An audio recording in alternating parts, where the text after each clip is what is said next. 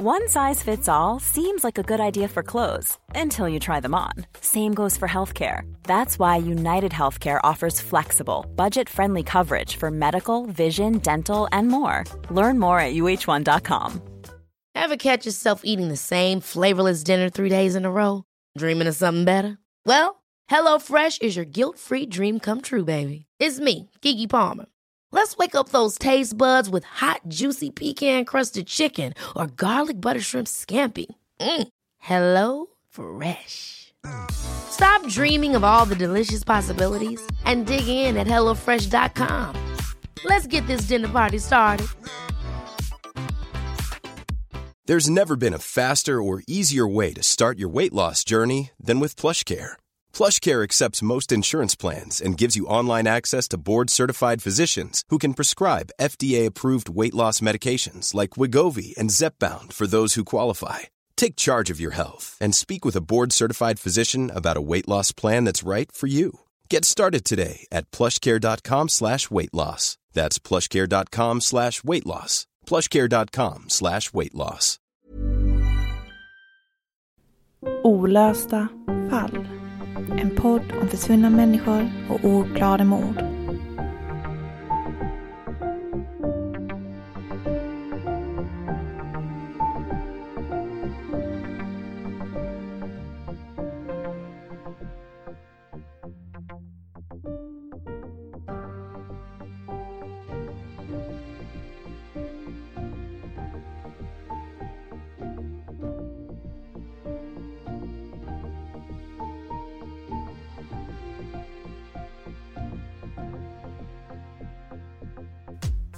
Näsinge, en liten by med cirka 300 invånare, belägen nordost om Strömstad.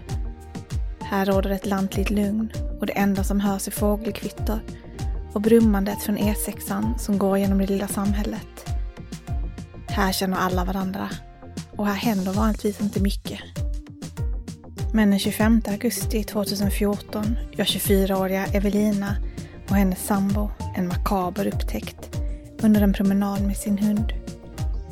Tanken var att de skulle gå ut på en längre runda och plocka svamp. Men de kommer inte så långt. Bara 70 meter från sitt hus reagerar deras hund på något som ligger där på den nyslagna åkern. Du lyssnar på Olästa fall. Mitt namn är Nathalie Seov.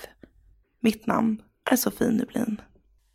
Det som hunden fått vittring på lyser kritvitt i gräset. När paret kommer närmare hajar de till. Vi ser det ut som att hunden nosar på ett kranium. Helt intakt dessutom. Bara den nedre käken saknas. Det ser ut som att det kommer från en människa. Sagan om den svenska sensommaridyllen det året får ett abrupt och mörkt slut ungefär samtidigt som sommaren blir till höst.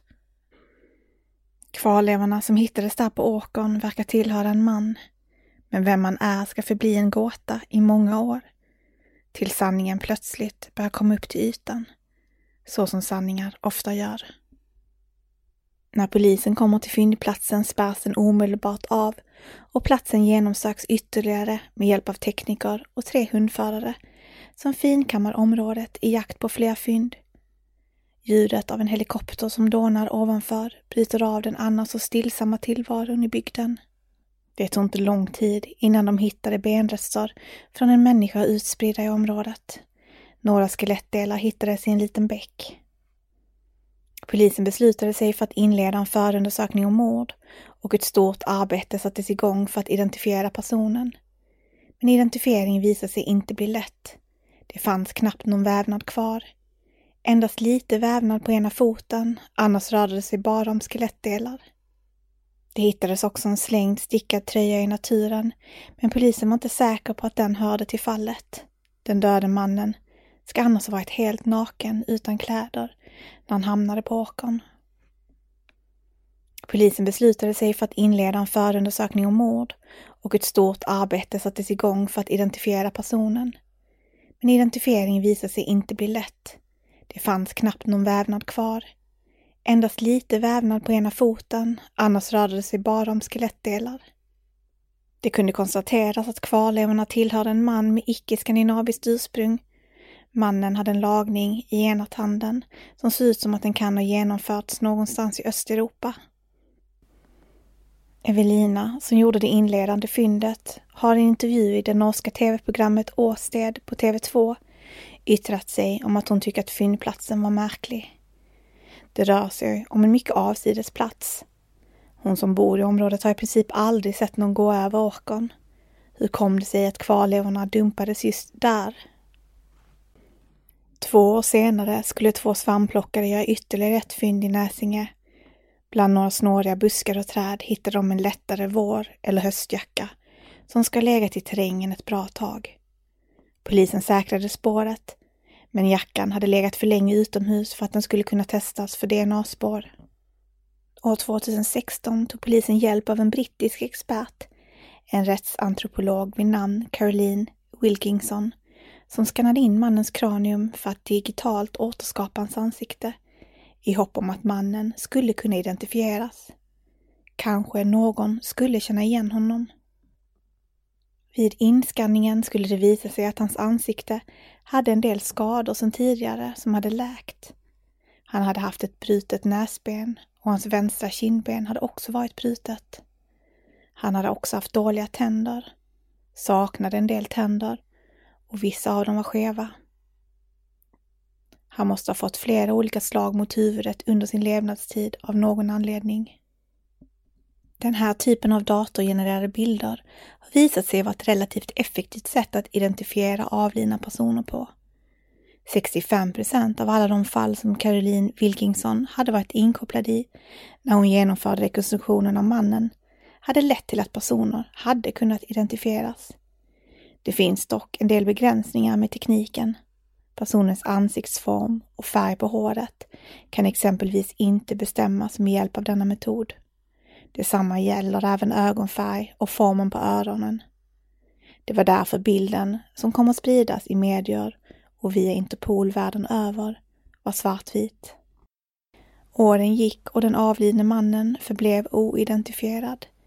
Det befarades att hans anhöriga aldrig skulle få veta vad som hänt honom. Men efter fem år, i februari år 2019, skulle det ske ett stort genombrott i fallet. Det skulle visa sig att polisen hade fortsatt att arbeta aktivt med identifieringen av mannen bakom kulisserna. De hade kunnat säkra en DNA-profil från huden som fanns kvar på mannens vänstra fot, som nu skickades runt till olika länder i hopp om att få en match. Vi fick inget gehör från något land, men i fjol fick vi ett svar från Polen. De hade en matchning på skelettet, sa Sten-Rune Timmersjö, chef på polisens avdelning för grova brott i Fyrbodal till SVT Nyheter. Den polska polisen ska ha funnit en match i samband med att en släkting till mannen lämnat in sitt DNA till polisen. Mannen som hittades död i Näsinge fem år tidigare var alltså en polsk medborgare. Enligt de polska myndigheterna lämnade han Polen i juni 2014, alltså två månader innan hans kvarlevor hittades på åkern i Näsinge. Polisen hade initialt använt sig av kol-14-metoden för att försöka fastställa mannens ålder och enligt beräkningarna ska han varit född 1972.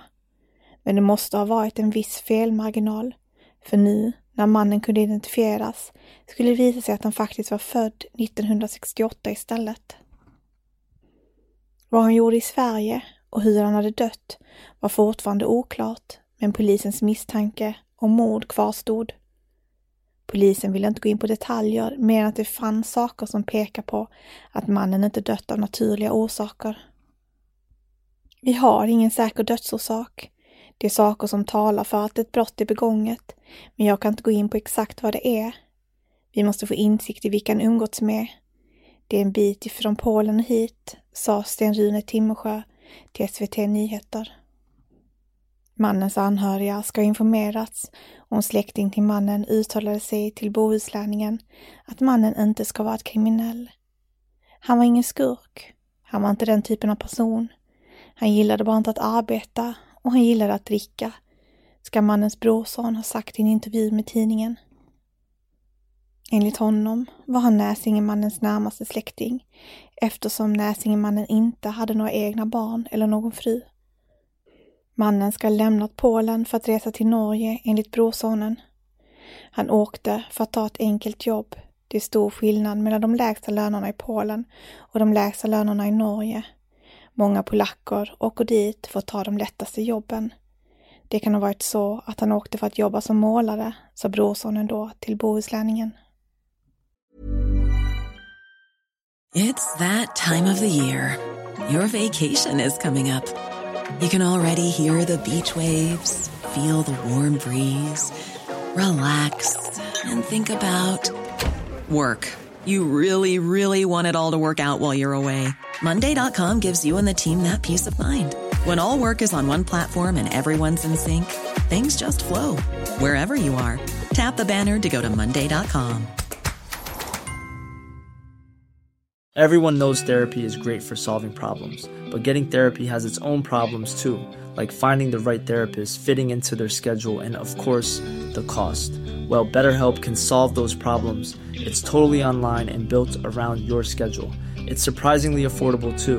Connect with a credentialed therapist by phone, video, or online chat, all from the comfort of your home.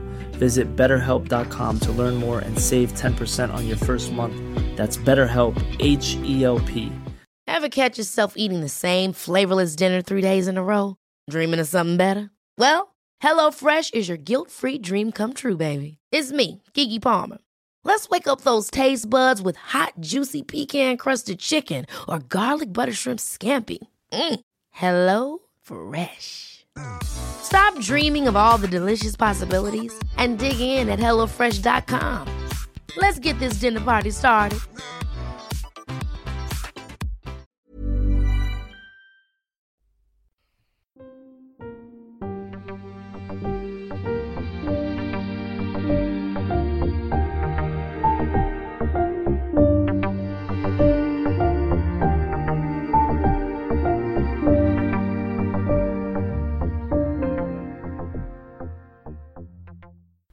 Sofie, det här är ett väldigt intressant fall på många sätt. För att det börjar ju först faktiskt som ett mysterium. Ja. Vi har kvarlevorna efter en man, men ingen identitet för den här mannen. Men så då flera år senare så sker faktiskt ett genombrott och nu kan då en mordutredning på allvar sättas igång. För nu vet man vem han är. För vi vet ju att det är i princip omöjligt annars att utreda ett mord om man inte ens vet vem offret är. Det har vi Nej, sett i andra precis. fall också. Det finns ganska många John Doe där ute. Precis, och det blir svårt för polisen att veta var de ska börja. Mm, verkligen. Men något som är väldigt intressant med det här fallet är att de faktiskt inte är den enda som har hittat stöd i den här trakten under sådana här märkliga omständigheter. För 12 år innan Näsingemannen hittades i augusti 2002 så hittades faktiskt en annan man död bara några kilometer västerut från Näsinge vid Hogdals hembygdsgård nära E6an. Mm. Och det här fyndet görs av en tysk turistfamilj som är på bilsemester som stannar till på rastplatsen för att rasta sin hund. Och då ser de någonting som de först tror är en skyltdocka som de har framför sig på marken. Men de kommer närmare så ser de att det faktiskt är en person och att personen är död och svårt bränd. Mm. Vad obehagligt. Och den här personen som hade asiatiskt ursprung hade fått en brännbar vätska över sig och så hade någon då satt fyr på kroppen då antagligen efter hans död. Mm. Så jäkla brutalt. Och mannen hade inga tandlagningar, inga tatueringar eller operationsär, vilket gjorde att han var ganska svår att identifiera. Jag vet faktiskt inte om man har lyckats identifiera honom, jag tror inte det. Jag kunde inte hitta någon artikel om det, så jag tror att den här mannen också då, eller är fortfarande oidentifierad. Mm. Men man kunde konstatera att han ska ha blivit mördad eftersom han hade krossskador på huvudet. Så han ska ha fått en skallskada innan han då brändes upp. Mm. Ja, och det här är inget, det är ett ganska litet område liksom. Precis, och det är ju ganska nära gränsen då till Norge. Eller väldigt nära, bara några kilometer från den norska gränsen. Så Mm. eh, den här byn Näsinge ligger. Så därför så utesluter inte polisen att båda de här fallen kan ha någon form av koppling till Norge. Att det Nej. kanske inte är det kan vara så att morden faktiskt har hänt i Norge och sen att kropparna har dumpats i Sverige för att förvilla polisen lite. Ja, för det känns som väldigt märkliga omständigheter liksom. Ja, det är ju det och, och ja, det är som sagt inte så jättemånga som bor i det här området så att det är ju märkligt. De här personerna har, verkar inte ha någon koppling till det här området. Det är ingen som känner igen dem ju. Nej. Um, en polis ska ha kört förbi området och gjort en iakttagelse av några personer som stod runt något som brann eh, då innan man hittade den här brända mannen död. Men polisen stannade inte till i det här fallet och körde vidare. Men det är en intressant iakttagelse på det sättet att det var en polis som såg det. Så det är väldigt tillförlitligt vittne. Mm. Eh, men också att det var flera personer som stod runt det här som brann. Så det indikerar också på att det kan vara flera gärningspersoner inblandade i det här fallet. Mm, att det är någon form av gäng, liksom, eller gängkriminalitet. Väldigt så, väl, väldigt, väldigt oturligt att polisen inte stannar just då. Verkligen. Eller kanske tur för honom, henne, det vet man inte heller. Men eh, det är verkligen ja. så ödets snick av att komma undan med en mordbrand liksom. Ja, då hade man verkligen kunnat ta de här personerna på bar gärning. Mm. Man vet ju inte om det finns en koppling mellan de här två fallen då, 2002, det som hände 2002 och Näsingemannen. Eh, och det spekuleras också i om Näsingemannen också kan ha blivit mördad i Norge för att sedan dumpas i Sverige. Så att det är ju det är ju alltid så när saker och ting sker där på gränsen att man inte riktigt vet eh, var själva brottet har ägt rum. Nej. Och i det här fallet så verkar det ju som att polisen har samarbetat med norsk polis eh, för att försöka lösa fallet om eh, Näsingemannen. Eftersom då den norska polisen misstänker att de båda fallen då kan vara kopplade till varandra, precis som du sa. Och Svartrost, en norsk dokumentärpodcast som släppte släppt en special i fem delar om Näsingemannen, eh, som kallas för Hodeskallen. Eh, de har gjort den här podden då och gjort research om fallet i över ett år tillsammans med det svenska produktionsbolaget Banda. För att helt enkelt djupdyka i vem mannen var och hur han kan ha gått det här fruktansvärda ödet till mötes. Och det skulle faktiskt visa sig att den berättelse som målades upp skulle handla om organiserad kriminalitet som då tog dem hela vägen till Polen, vidare till Sverige och sedan över gränsen till Norge. Och i första avsnittet så intervjuas Evelina och hennes sambo Jonas, som var de som eh, bodde alldeles intill fyndplatsen där man hittade skallen. Och Jonas kunde vittna om att cirka två veckor innan det, det här fyndet gjordes så hade han vaknat till mitt i natten av ett ljud då av en baklucka som smälldes igen med en ganska hård smäll. Och så ska sen då en bil ha kört iväg. Och det här var någonting som stack ut enligt honom eftersom de bodde så pass avlägset. Eh, brukar inte vara trafik i det området på, den, på det sättet. Precis, det verkar um, vara väldigt ödsligt. Mm. Så att i efterhand så misstänkte han att det måste varit då som kroppen dumpades på platsen. Och det ska också varit precis efter att lantbrukaren ska ha slått av gräset på åken. Och det kunde då förklara varför skallen inte skadats av traktorn eller inte upptäckts tidigare. Eh, det finns också en incident som ska ha ägt rum bara fyra dagar innan Evelina och Jonas hittade skallen på åkern 2014. Då ska fyra svartklädda män ha dykt upp på hembygdsgården i Hogdalen eh, med balaklava under en eh, pokerturnering. Alltså då i samma by som det brända liket hittades i 2002. Och männen ska ha rånat pokerspelarna på plånböcker och värdesaker och de utsatta kunde senare berätta att rånarna hade östeuropeisk brytning. Och då kan vi fundera om den här händelsen kan ha någonting med Näsingemannen att göra. Och, ja, det är svårt att säga eftersom de här misstänkta rånarna kom undan, men det är ändå intressant. Och Adam Masurik anmäls som försvunnen först ett år efter det att han hittats död, oidentifierad i Sverige. Och anmälan görs av familjemedlemmar som vill veta vad som skulle hända med hans lägenhet som nu stod tom. Eh, nu när han var försvunnen helt enkelt. Och den här lägenheten som han ägde var i fruktansvärt skick. Golvet hade dragits upp och det var sopor och smuts i princip överallt.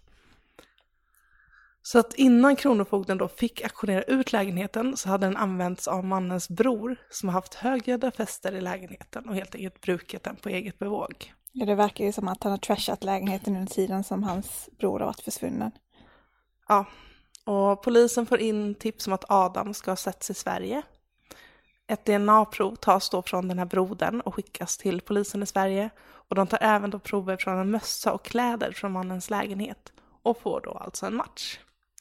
Så det är så man får reda på vem mannen är. Men eh, mysteriet om hur han dog, det kvarstår ju. Och det finns många frågetecken. Eh, vi kan börja med varför var han naken? Mm. Några klädesplagg hittades ju en bit bort och då kan man undra, tog han av kläderna själv eller tog någon annan av honom kläderna? Var är resten av hans kläder och hur hamnade han död just på den här platsen i Sverige så långt hemifrån? Mm. Och hur han dog, om han blev mördad, det är fortfarande inte helt kartlagt heller. Men eh, kreatörerna bakom den norska podcastserien lyckas faktiskt få reda på en hel del om Adam och avslöjar bland annat en hel del om den illegala verksamhet som han varit inblandad i innan sin död. Mm. Så det ska vi få höra lite mer om nu då. Precis.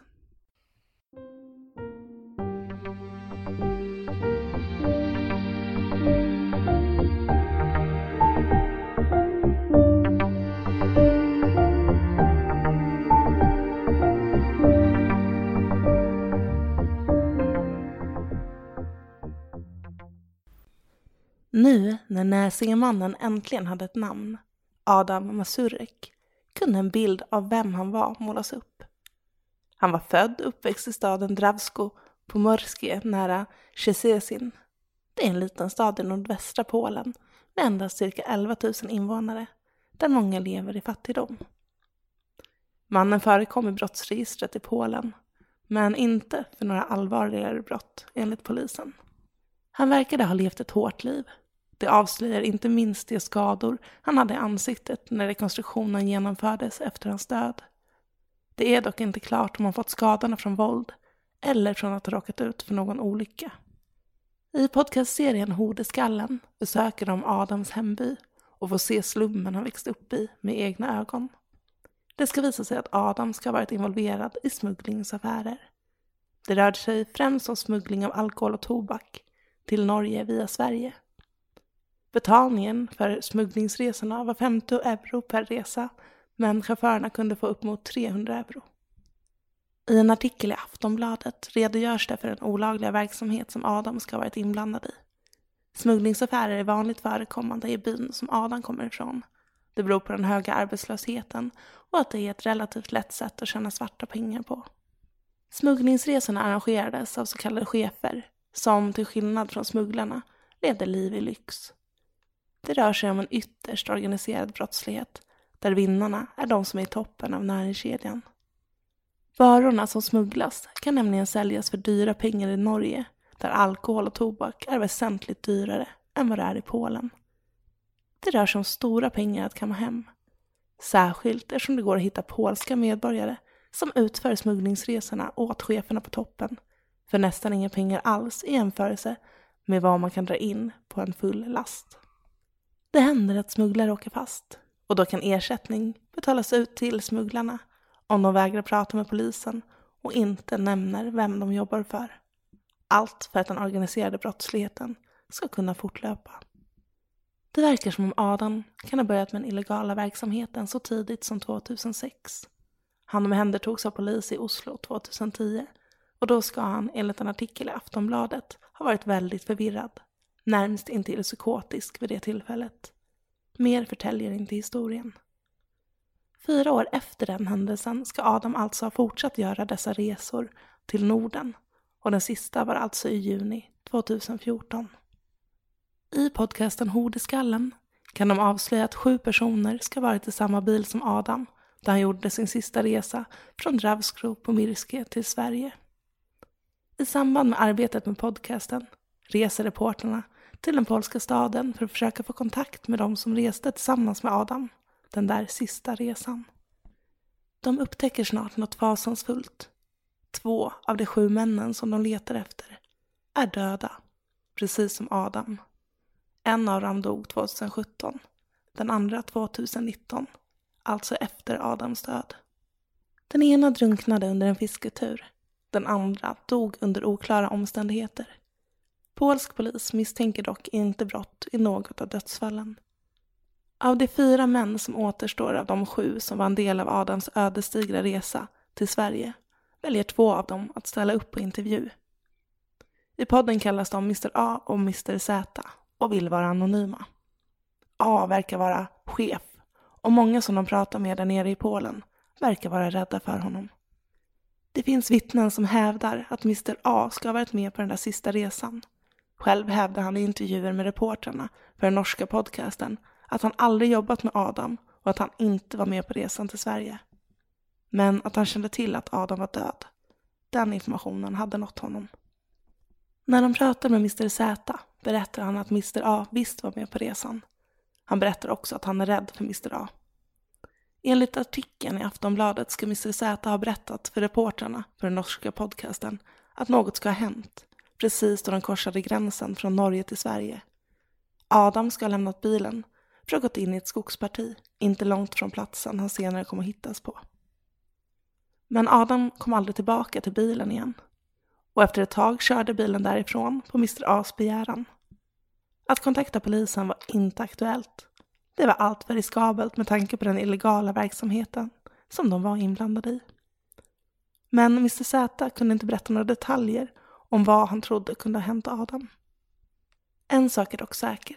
Mr Z ska inte ha gjort fler smugglingsresor efter den händelsen. Han hade inte ens lämnat hembyn sedan dess, när intervjun genomfördes. De sista två personerna som enligt uppgifter ska ha varit med på den där sista resan lyckades reporterna för den norska podcasten aldrig få tag på.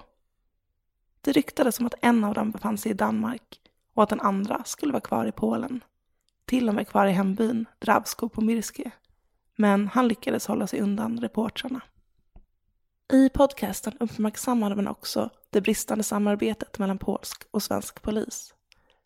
Näsingemannen identifierades redan 2017, men det var tydligen först två år senare som informationen nådde polsk polis. Det verkar heller inte ha gjorts några försök för att hitta de här medresenärerna den där sista resan som Adam gjorde till Sverige.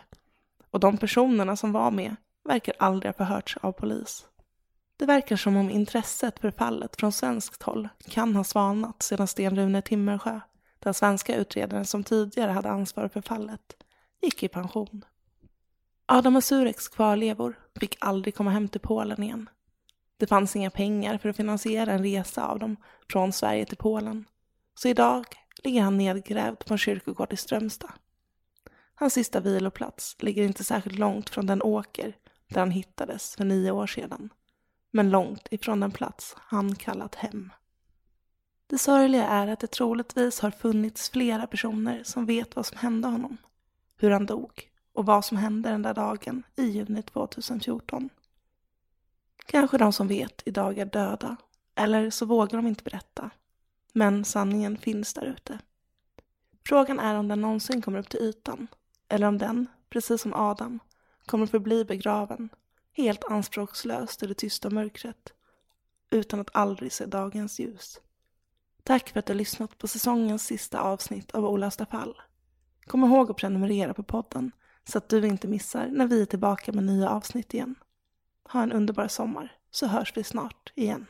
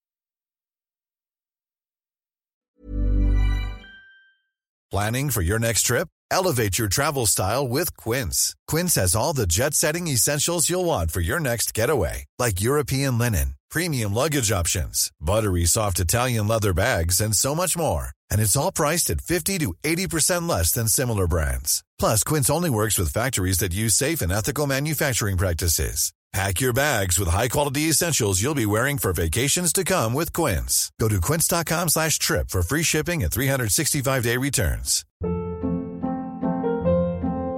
Hold up. What was that? Boring. No flavor. That was as bad as those leftovers you ate all week. Kiki Palmer here, and it's time to say hello to something fresh and guilt-free. Hello Fresh. Jazz up dinner with pecan-crusted chicken or garlic butter shrimp scampi. Now that's music to my mouth. Hello Fresh. Let's get this dinner party started. Discover all the delicious possibilities at hellofresh.com. This message comes from BOF sponsor eBay. You'll know real when you get it. It'll say eBay Authenticity Guarantee. And you'll feel it. Maybe it's a head turning handbag, a watch that says it all, jewelry that makes you look like the gem, or sneakers and streetwear so fresh every step feels fly. eBay gets it. So look for the blue check mark next to that thing you love and be confident that every inch, stitch, sole, and logo is checked by experts.